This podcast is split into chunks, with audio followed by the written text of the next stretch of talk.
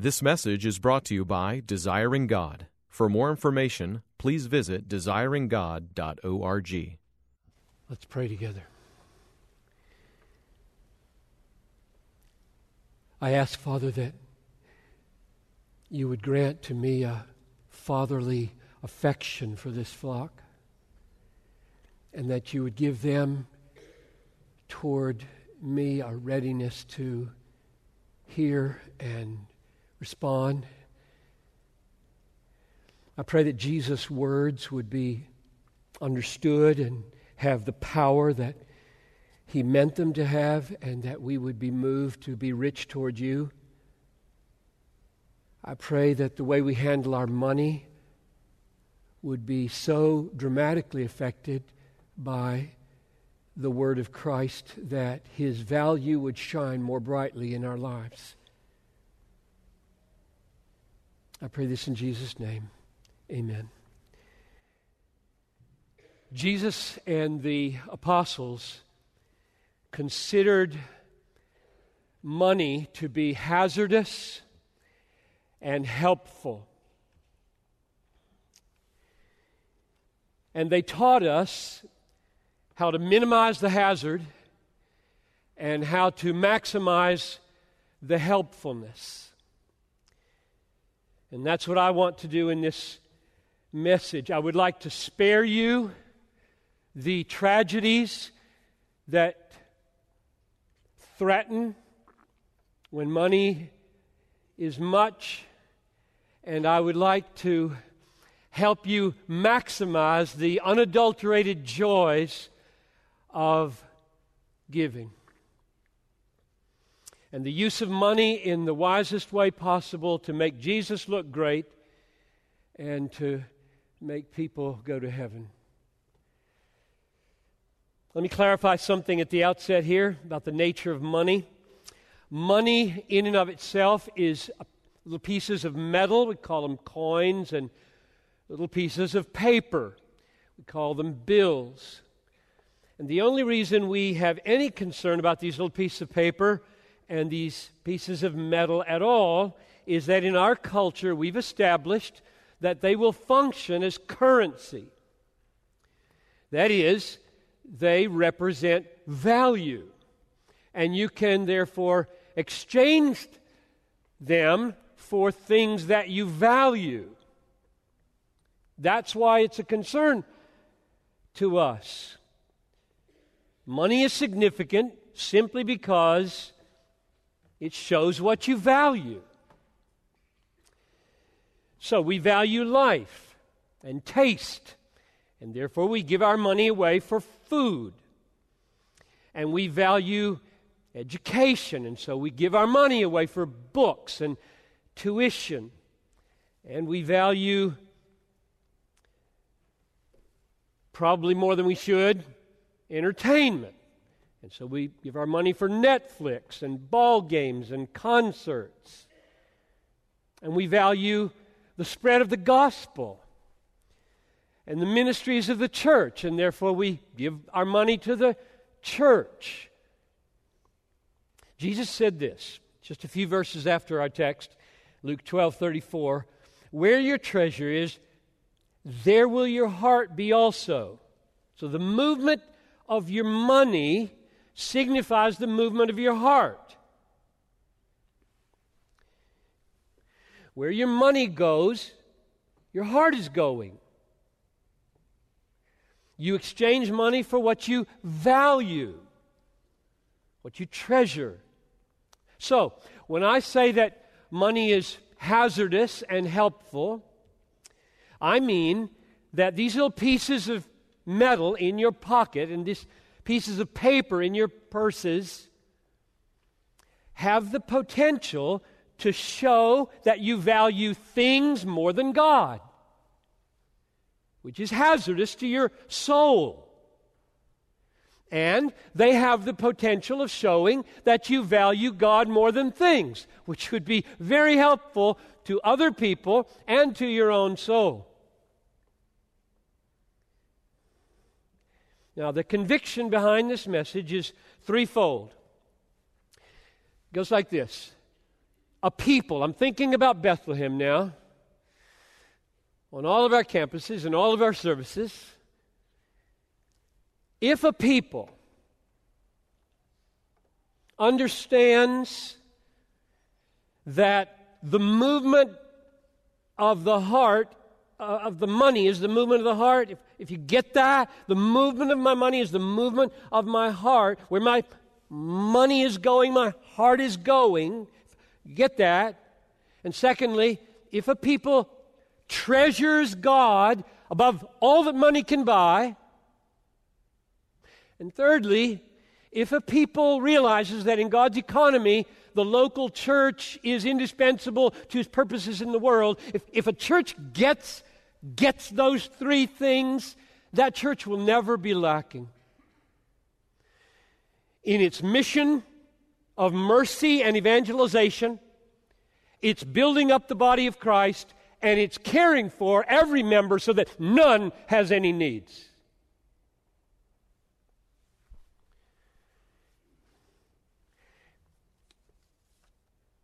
Now, my job, therefore, if those three things are right, and, and I've known this a long time, my job, week in and week out, is to point you to the supreme value of God in Christ.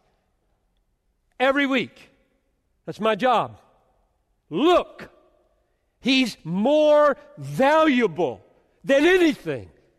And Secondly, my job is to reveal the inner workings of your heart so that you start to get how its movement goes with your money.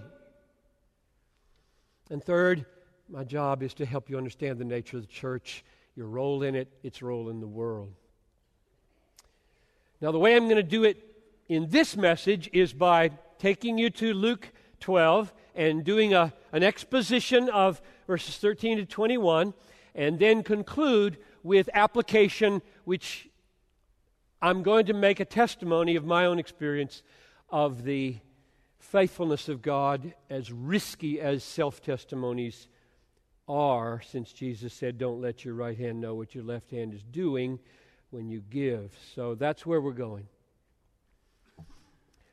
Verse 13 Someone approached Jesus and said, Teacher, tell my brother to divide the inheritance with me. And now at this point, Jesus is confronted with a, an alternative. Pastors are confronted with this kind of alternative regularly. I was four weeks ago on this very issue. I got that phone call. Got to be careful here. Two people at odds over an inheritance. Help us. Now, how did, how did Jesus respond to this? Verse 14 Man who made me a judge and arbitrator over you. In other words, my calling, he's saying, is different than you're asking of me. I do have something relevant to say he says. But I'm not going to get, I'm not going down into those details. I'm not going to read the will. I'm not going to be your lawyer here. I'm not going to get sucked into those things. Instead, I'm going to warn you about the hazard that you evidently are not perceiving. Verse 15 Take care. Be on your guard against all covetousness, for one's life does not consist in the abundance of his possessions. So he sees a man losing his grip on some of what he thought was rightfully his in an inheritance. It's going through his fingers. He's losing it. And he sees in him some evidence that the hazard that this inheritance is for him, the hazard is not being perceived. It is, in fact, deceiving him. That's what he's sensing in this fellow. And this is why Jesus elsewhere referred to the deceitfulness of riches. They lie. Inheritances lie. Bonuses lie. Money lies to us. So this inheritance is lying to this man. And that's why it's so hazardous. It was saying, if you lose me, this is what the inheritance was saying. If you lose me, you lose a very great part of your life. If you lose me, you lose what life can be for you. Think of all the life you will lose if you don't get your share. Don't you realize how big I am? Life will be real life. Life will be truly life if you have me. That's what the inheritance was saying. Now, Paul knew that that's what inheritances say, and that's what riches say, which is why he said in 1 Timothy 6 18 to the rich in the church, be rich in good deeds, be ready to share, take hold of that which is truly life.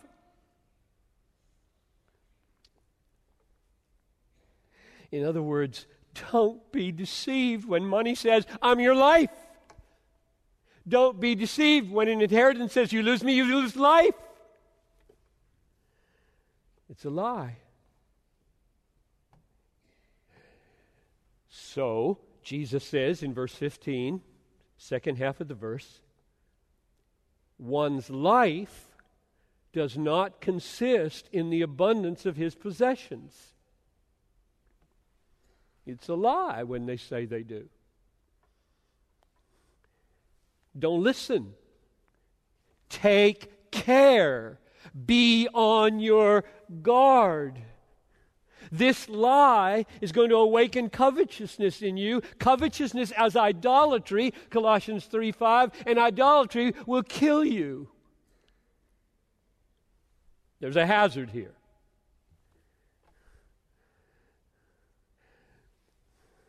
And here, the hazard is not just that the inheritance is not your life, but it can take your life, which it did.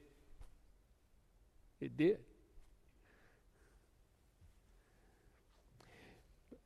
Listen to what Paul said about the power of money to take your life away forever.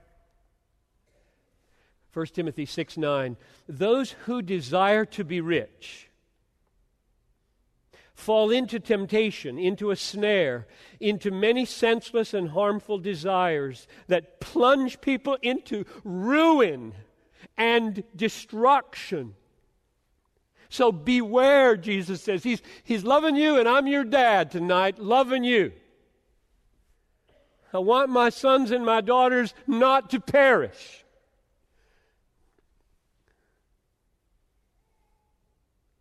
Beware, be on your guard. This inheritance, man, is about to kill you. That's more or less what I said on the phone, by the way. I said, Look, I, I don't think I should get sucked into the details, but I can just smell you want this too much. That's what I said. Let it go. Try to seek justice, but don't don't make it ugly. It's just tragic when that gets so ugly. Oh, how vulnerable the fallen human heart is. John Piper's heart. Oh, how vulnerable is my heart to feeling that having lots of things means being really alive how vulnerable I am to equate having and being, having and living. Just feel it. You go to Best Buy and you feel it. If I had that, I'd be alive. Crazy. Things. Things are going to give life that's the lie. Life. What is life? Jesus. This is eternal life that they know you, the only true God, and Jesus Christ, whom you have sent. Life is not having things, life is knowing God.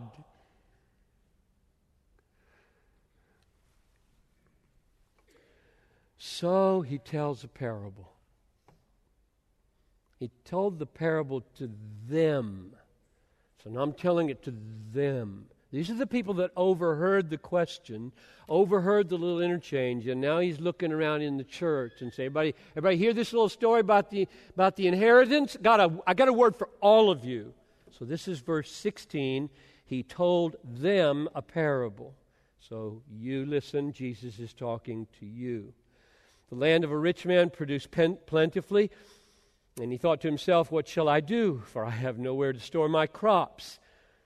And he said, I'll do this. I'll tear down my barns and build bigger ones, and there I will store all my grain and my goods.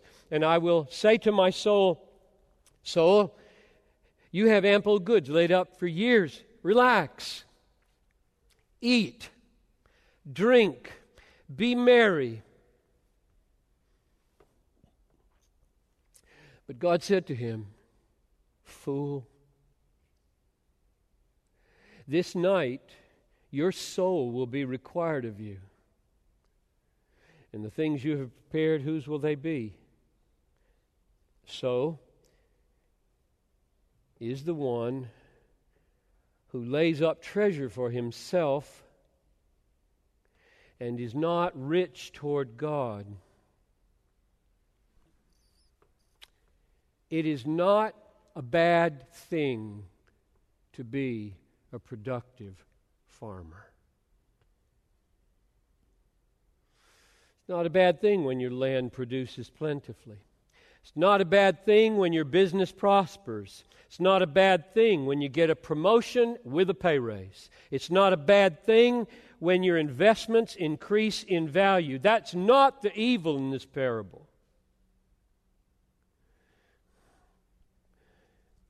He's not called a fool because he was a productive farmer. God knows this world needs productive farmers and profitable businesses. Why is he called a fool? That's the question of the parable. And he's not only a fool, he loses his soul. Verse 20 God said to him, Fool, this night your soul will be required of you. He's a damned fool. Strictly. Here's the way I would put it by the way he used the increase of his riches, he gave no indication of being rich toward God. By the way he used his God given riches, he gave no indication of being rich toward God.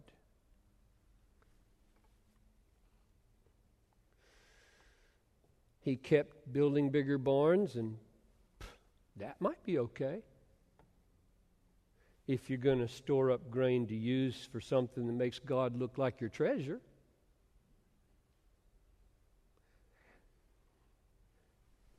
Bigger barns aren't here or there. It's what he said. It's what he said. Verse 19 I will say to my soul, Soul, you have ample goods laid up for you for many years. What are you going to do now? And he blew it. Relax, eat, drink, fun.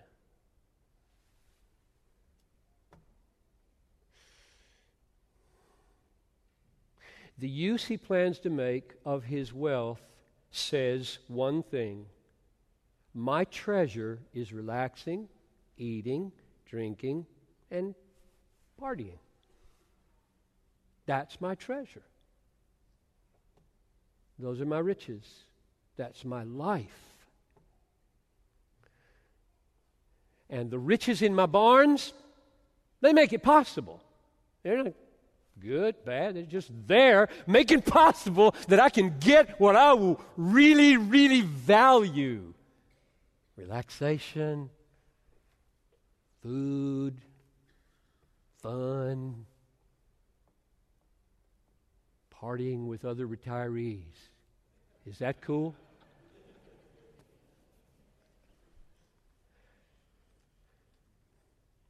What's wrong with that? Nothing if there's no God and no resurrection. That's what Paul said, right?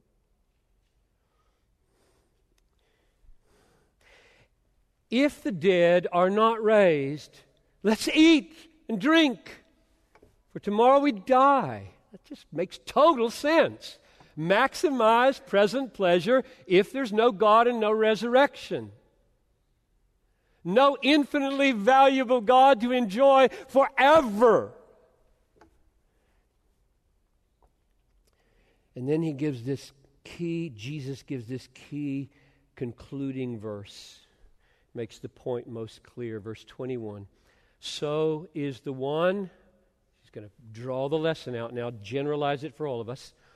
So is the one who lays up treasure for himself and is not rich toward God. What does that strange phrase mean? Rich toward God. Only place in the Bible it occurs. It's an odd phrase. Rich toward God. That's a good literal translation. What does it mean? I think the meaning is pretty plain from the contrast in the verse. It's opposite, it's the opposite of laying up earthly treasures for yourself. So, being rich towards God is the opposite of treating yourself as though it were made for things and not for God. Being rich towards God is the opposite of acting as if life consists in the abundance of your possessions. It, it doesn't. It consists in knowing God. Life is. So, being rich toward God is the heart moving toward God as riches. That's simple. Being rich toward God is the heart moving toward God as your riches. Being rich towards God is moving toward God as your treasure. Being rich towards God is counting God greater riches than anything on the earth. Being rich towards God means using earthly riches to show how much you value God.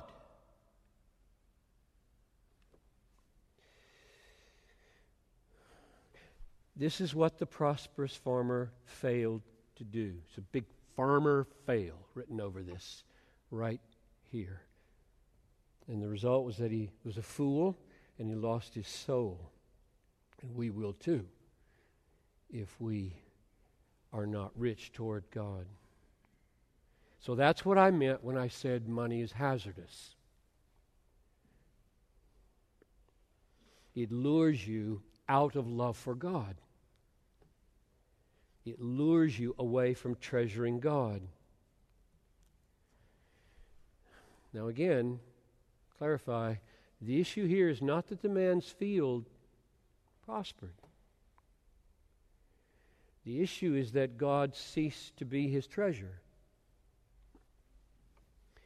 If God has been his treasure, his treasure, what would he have done differently? If God had been his treasure and not eating and drinking and relaxing and partying, if God had been his treasure, what would he have done differently? Instead of saying, Soul, you have ample goods laid up for many years, relax, eat, drink, be merry, I think instead he would have said something like this God, This is all yours. You made my fields prosper, and you made me. Show me how I can express with my riches that you are my treasure. How can I make that plain in the world, God? I'm a rich man. My, my fields just, they, they blew me away. And there it is, available at my disposal. And you pray, oh God, I don't need a bigger and bigger safety net. I don't need a bigger pad. I, I don't need a bigger and better anything. I don't need better food. I don't need better drink. I don't need better parties. I do want to make merry. Because you said it is more blessed to give than to receive. So I want to maximize that. So would you just help me know how to invest and how to give this prosperity so that I can make merry in how much good it does others in pointing them to you? Help me discern that. Something like that, he would have said. That's the end of my exposition. Now, here's some application. And I'm going to take that risk um, just because Paul does a whole bunch of times in, the, in his letters. He takes the risk of using himself as an example, uh, especially in the use of money. He made the Macedonians an example in 2 Corinthians 8 to inspire the church to give like they did, and he made himself an example in 1 Corinthians 9 when he didn't take any salary, even though he had a right to, and he was using himself as an example all the time, even though Jesus said, when you give alms, do not let your right hand know what your left hand is doing. There are moments in lives of churches where leaders should risk whatever's at stake there. Pride's the main thing at stake if you're doing something right. And uh, legalism is another thing at stake, lest you give the impression that everybody should do it your way and so on. You, you, you feel the dangers. Another danger is I thought of is that I, my, my, my ways of, of avoiding the hazard and maximizing the helpfulness are all growing out of me and my particular situation. It won't be like yours. So put, put everything through those sieves, okay?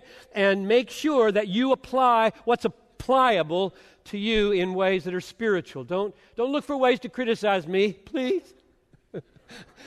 look for ways to be helped. If you don't get it, just say, I like the first half, second half was not helpful. Maybe.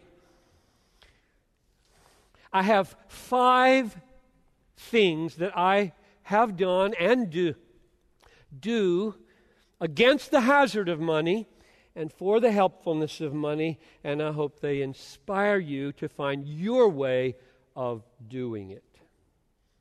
And I mean, one other word here. Paul's so interesting in the way he deals with the people he loves and trying to get them to do what he wants them to do. And remember when he wrote to Philemon, um, he said, I could command you, but I don't for love's sake. we know that you can command somebody you love. God does it all the time. But there's something about a command that's a little harder to perceive as love.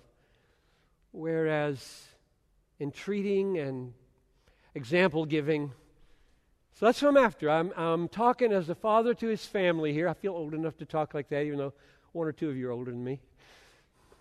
But most of you. Okay, number one. First three Everybody can copy. Second two are a little bit different. I study to see and savor the supreme value of Jesus every day. And by study, I don't mean formal study, I just mean I make an effort. Study war no more, in that sense of study. I make an effort by reading my Bible every day on a quest for a vision of God that will reassert His supremacy in my heart. I want to see Him and His Son and His work in this book every day in such a way that it makes money lose its effect. That's my goal. Or anything else that's clamoring for my soul. notoriety or pick your idol. The goal in reading the Bible is to see God as so supremely valuable that other things assume their way lower place and you, your idolatries fall away and your obedience becomes driven by what is beautiful than by this lash on your back. It's just a glorious thing if God would open our eyes, which leads to number two. I pray that He would help me see what I'm after. I don't assume I can get it. It's a spiritual thing, it's not a, an intellectual thing merely. You can stare at the Bible all day long and see nothing wonderful and nothing glorious and be moved in your heart, not the least, to be um, free from Best Buy. But if you pray the way the psalmist prayed, incline my heart to your testimonies and not to selfish gain Satisfy me in the morning with your steadfast love, that I may rejoice and be glad in you all my days. That's a good prayer to pray every day. Satisfy me in the morning with your steadfast love. Open my eyes that I may behold wonderful things out of your word. Cry to God that He would reveal His supreme value to your soul so you feel it. You walk into the day and He is so precious and so valuable, and communing with Him is so satisfying. Pornography loses its power and covetousness loses its power. That's the way I fight every day, and it's a fight to the finish. I have no illusions that between now and when I die, I can coast. I could make shipwreck of my life I taste it. It is war till you're dead. And the war is to see, it's to see.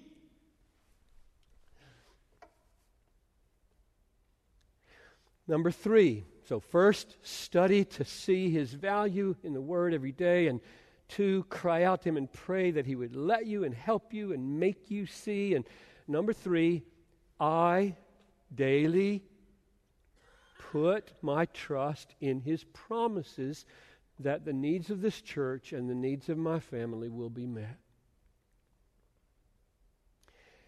My God will supply all of your needs according to his riches in glory in Christ Jesus. Not all the things you think you need, but all that you really need to give him glory. They're going to be there, even if you starve to death. Is that okay? I get that from Romans 8. What shall separate us from the love of Christ? Shall tribulation, persecution, famine, nakedness, peril, sword? No! In all these things, we are more than conquerors. I'll always have enough to glorify my King, which is all life is about. Life is not about food and clothing, it's about the kingdom. Seek first the kingdom, all these things will be added. How much? Just enough to seek the kingdom. It'll always be there.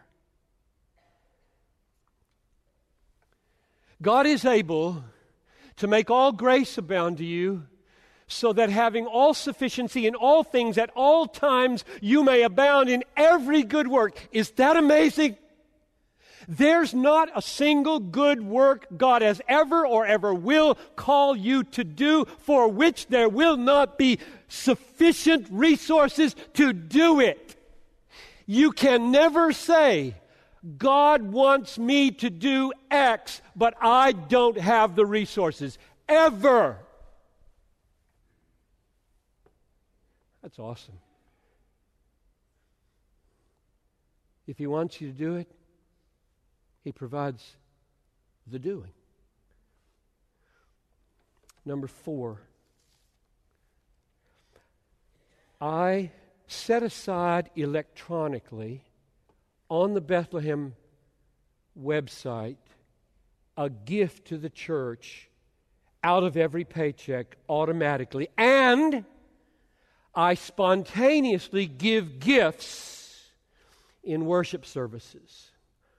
Now, we didn't used to have this whole electronic stuff, and I I had questions about it as it came. I still do, but it seems to me that in the New Testament there are two streams. One is the stream of be disciplined and regular and sacrificial in your giving, the other is to be spontaneous and free and uncoerced in your giving. And the way I've worked it out, work it out however you work it out, that it is good for me and Noel. And I should say that when I say I on all these, I do, I do, I do, what's mine is Noel's. That's what I think one flesh means. All my money belongs to her. She didn't have to. What, her name is on the bank account. In, out, it's just ours.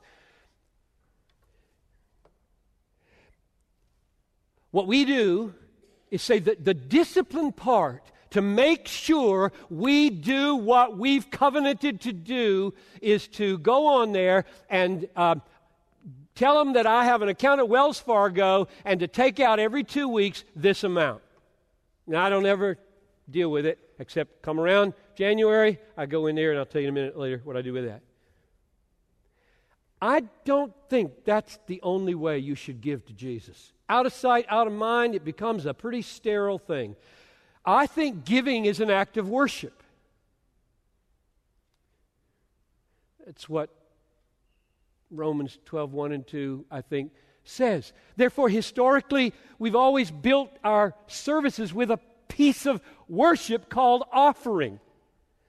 And the whole point of that is just to say, with that moment, letting our goods go shows how much we value you. That's just part of worship right here. We're doing that right here now. We're saying, I love you. I don't need this. I'm letting it go. Those little 30 seconds, whether it's a dollar, a thousand dollars, or 50 cents in some token way.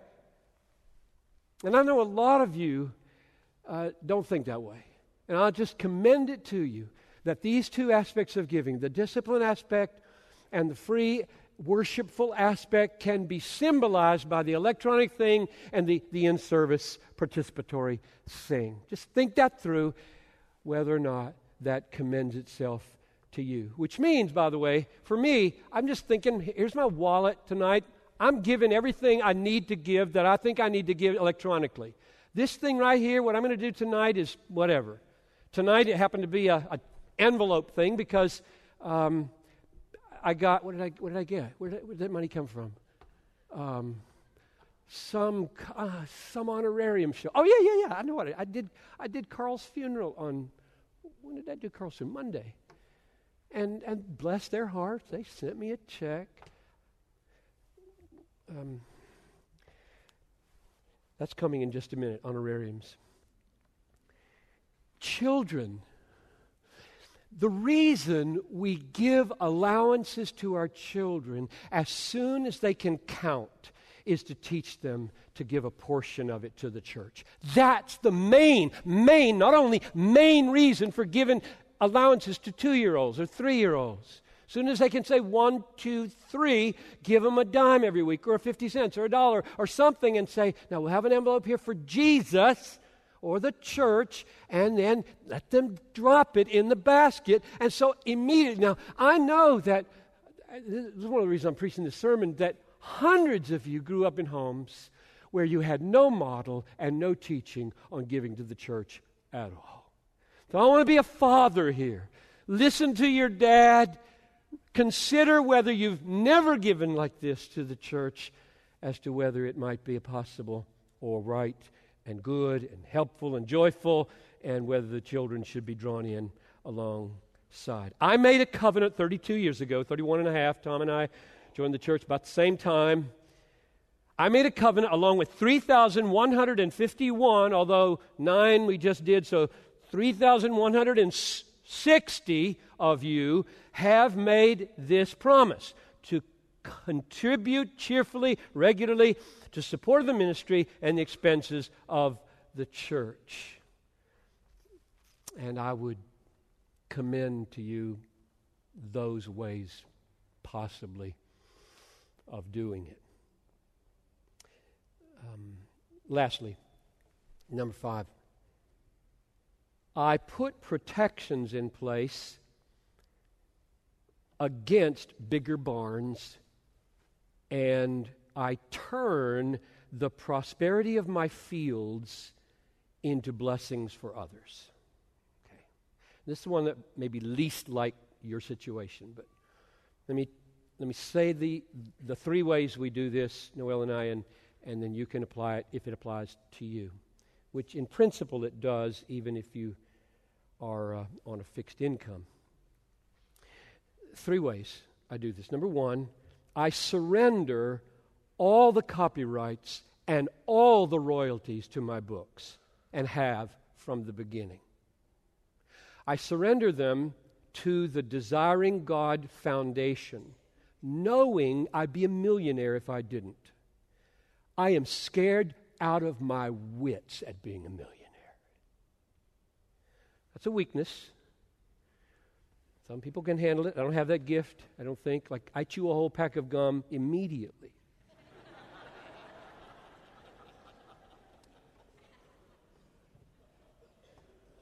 Why wouldn't you? Just don't have. So those are gone, and uh, the Desiring God Foundation has a board. You can ask me who the board members are if you want, and it keeps a $10,000 in the bank and has one meeting a year, and we give everything away, and we love it. And all of it goes to Desiring God in Bethlehem, except little teeny exceptions for other things in the church. So that's one way. I'm, I'm just watch out, keep up your guard. Number two, I surrender all my honorariums. Didn't used to do this. Back in the early days, somebody gave me $100 for doing a wedding or a funeral. Cool. Take Noel out to dinner. Look, this church pays me enough to take Noel out to dinner every day. So, one of the ways I protect myself is it all, whether it's thousands of dollars because of some big speaking engagement or $100 because of a, a wedding or a funeral or something like that. I'm just writing it off to the church. To save tax money, I ask the people out there in the ministries don't write the check to me. I can save the church a lot of money that way, like 15 or 20 or 30 percent. So just write it to them. That's, that's a, a second limitation on my bigger barn temptation. And here's the third Noel and I regularly, just did it recently, go into that electronic account, look at that figure, and adjust it up, both in terms of amount and in terms of percentage, year in and year out. Now, we haven't always done that but regularly we've done it. And maybe I should say a word about how much. Um, I left it out when it came to the children. I was going to say it there. If you were to ask me, how much do you teach your children to give to the church? I would say start with the Old Testament standard of the tithe and build on that. Frankly, now this, this could offend and just deal with it.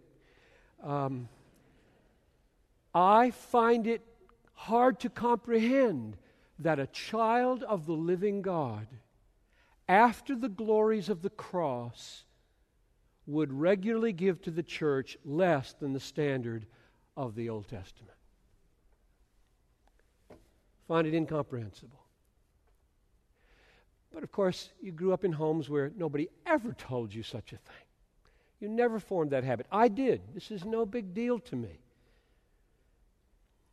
And so, what happens if you're competent in your work, and most of you are, is that if you stay at a job long enough, you tend to get raises and you get promotions and things like that happen. Of course, catastrophes happen too, and you lose everything. But while you're going, what are you going to do about that? Well, we have said if we don't increase our amount and our percentage, we're going to get richer and richer because the church keeps giving raises. And when you get richer and richer, you and by that I mean keeping for yourself. Again, it's, let me say this again, unless I forget to say it. I haven't said a word against making a lot of money tonight. Anybody hear me say that? I have not said a word about prospering fields and profitable businesses and investments that go up and salary increases. Amen, bring it on. The issue is, like we sang, not what you make, but what you keep. That's the issue. Man, glorious possibilities if you are given much. And what will happen if you don't build in some artificial governors like a graduated tithe is that more and more wants start to become needs. I need a new suit. New suit? You don't need a new suit. This suit is fine. I could tell you stories It would make you laugh all over the place, but I won't. One last caution, and I'm done. Businessman, if you turn a $200,000 business into a $200 million business, not by glittering your lifestyle, but by plowing profits back in to create jobs and expand worthy goods and services, you have done a good thing.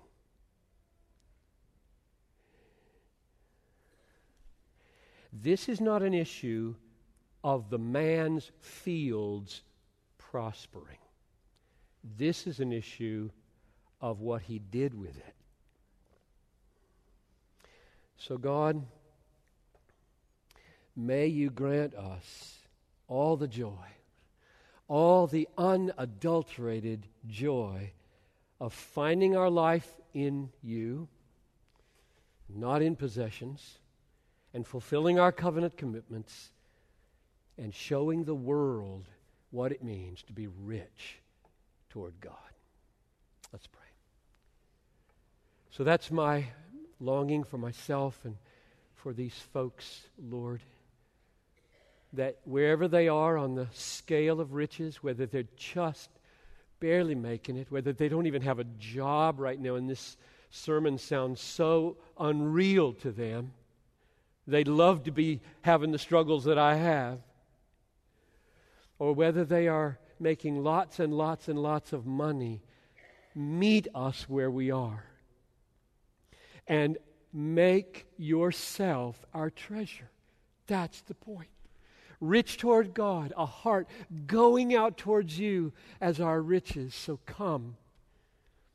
And through Jesus Christ and through the blood bought mercies of his promises, grant us to be rich toward you. I pray this in Jesus' name. Amen. Thank you for listening. Feel free to copy and distribute this message to others, but please do not charge for the content or alter it in any way. For more resources, go to desiringgod.org.